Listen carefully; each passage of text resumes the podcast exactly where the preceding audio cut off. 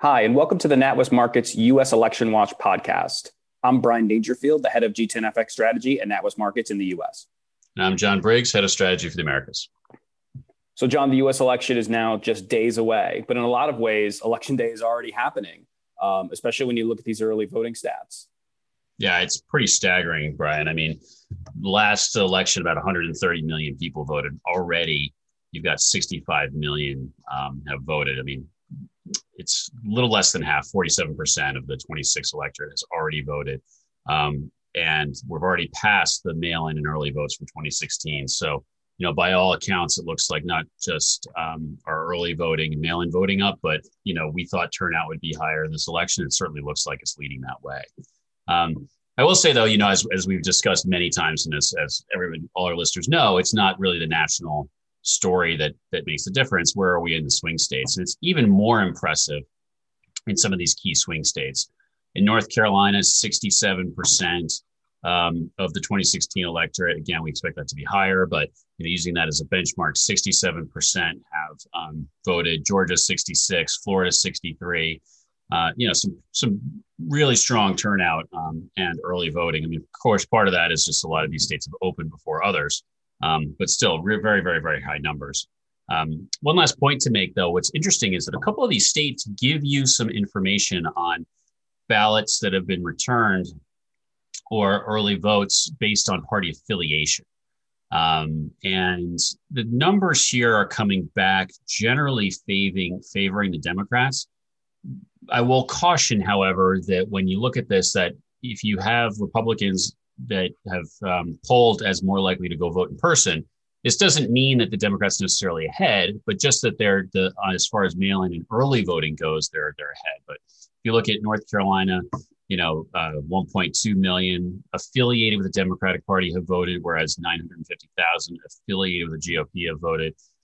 That leaves still about 30% um, of people with no affiliation have voted. So that again, this is not a determinant, but it's just a show of energy.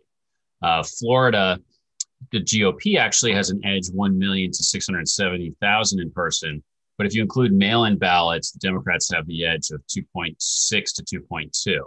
But again, you know, you kind of leave that leaves 20% of the electorate that uh, in Florida that has no affiliation. So there can be a pretty good swing there.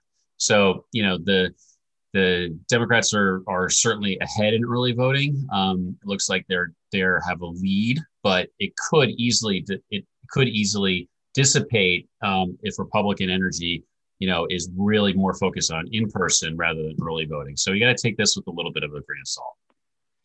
Yeah, I think I agree there as well. Certainly, take this with a grain of salt because one of the things that we should be considering is what does the early voting data tell us that polling has not already told us? We've had a very good sense from polling throughout this cycle that Democrats were likely to dominate in mail in voting in particular. And that appears to be backed up by the numbers. Um, we should also consider the possibility that turnout in the mail in voting being historically high is cannibalizing the turnout on election day. So, for example, individuals who were not planning on voting on election day, if they're voting by mail this time for the first time, that's new turnout. But it's possible that this is just individuals who would have shown up at the ballots on November 3rd, instead casting their ballots early. Um, and so I think we should be cautious in over interpreting this as potentially a major positive for, for Biden and the Democrats. I think instead we should be thinking about it as what it is, which is consistent with what polling has told us, which is that, dom- uh, that Democrats were likely to dominate um, particularly in mail in voting. But I think it's also a symbol, as you mentioned, John, that this is going to be an election that has a possibility of very high turnout. What do you think the turnout, um, you know, if, if, this does turn out to be a very strong turnout election, um, who do you think that favors? How do you think that uh, that influences the race? Well, I mean, I think our assumption is that does help Biden. And I will say, to your point, I was somebody that always went to vote in person. I voted by mail. Of course, in Connecticut, it doesn't really matter for the national race, but you know that's a case in point right there. Um, I mean, but answering your question on on turnout, you know, we do assume this helps Biden because there really hasn't been much evidence Trump has meaningfully expanded his base. I mean, you've made this comment before. Trump has a very strong floor, you know, in approval ratings over four years, but he also seems to have a pretty strong ceiling.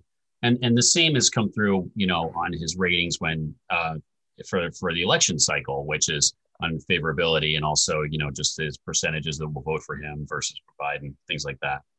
So, you know, one of Trump's strong suits is his supporters are extremely enthusiastic. He has an extremely high approval rating amongst them, um, even relative to Biden voters. So, but you know, without expanding that base, a big increase in turnout compared to 16 is unlikely to capture new Trump supporters because they're already ones that are enthusiastic and already likely to vote.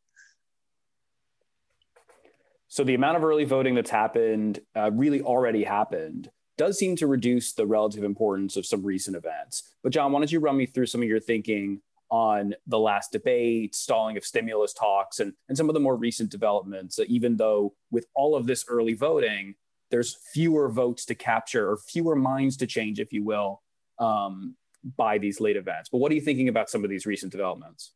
Yeah, I mean, we know that like throughout this whole time that there's been a lot less people that are undecided as versus 2016. You know, so there's a lot small. There's a much smaller slice of the population kind of for one candidate to carve off or the other, or that will probably make up their mind in the last last week or so. You know, again, the early voting accentuating that. Um, you know, I, I did notice some interesting trends in the last couple days. We're just starting to get some polls back that are uh, the final debate, which I think Trump did much better at. Uh, you know, there's been plenty of articles about if he had acted like that at the first debate, would this been a much closer race? But you know, that's moot. But what's interesting, if you look at some polls um, in Texas and Pennsylvania, you know, again, they're very, very minor number. We don't want to overread into this. Let's see how they come out in the next few days. But with Biden's comments on energy and, and moving away from a carbon-based um, energy economy and you know towards cleaner energy, in Texas we don't have a huge. I mean, Texas has a huge energy economy, but you know we assume that's going to go red anyway. Pennsylvania, though, we've seen some polls um, actually swing to putting in Trump in favor. Now, the polls themselves are not the most uh, well rated polls. Um, but, you know, when you do see the energy, uh, the states with high energy economies starting to swing noticeably just post debate, you wonder if there is something there. I don't know if it's durable. I don't know if it's too late or if it's an outsized thing. But, you know, I do think that Trump benefited from the debate and we have discussed a lot about how Biden needs to make a mistake in order for Trump to have a better chance at winning the election. Personally, I don't think that's a big enough mistake, but you know, Pennsylvania's been polling plus eight, plus nine, plus six, plus five, and you know, pretty in that range pretty steadily. Um, and if we start to see it become a little bit closer here, because you could point back to those comments. My last my last point I want to make is on fiscal stimulus, which is another recent development and how you know that's certainly fallen through, and it looks like there's going to be no chance of getting any near-term fiscal stimulus after the election. I do think that there is the possibility that post-election, if you get a strong Democratic win and a sweep, that you could get near-term stimulus bills in the lame duck. Because you know one of the reasons why Pelosi didn't want to negotiate small bills or several bills is that if she passes a small bit, then there's going to be no incentive for the Republicans to come back to the table at all. But if they know they're going to control Congress down the road or come January and be able to pretty much pass what they want, now that's too uh, big a statement, but we can come back to that once we see the makeup of the Senate on the prospect for fiscal stimulus. But um, you know, the idea being that she might be more willing to compromise on a bill right after the election if um, they know that they're going to have control of government come January. Now that still leaves it up to whether Donald Trump signs anything, and you know that's a wild card. I'm not ready to predict. Great, thanks very much, that, John. That's all the time we have today. I hope you enjoyed this episode of the U.S. Election Watch. Please subscribe to get future episodes of uh, this and other NatWest Markets podcasts. And please like the podcast if you enjoyed it. It will help others to find it. We also encourage you to find more of our content on our website and on our social media channels. Thanks very much. Thank you.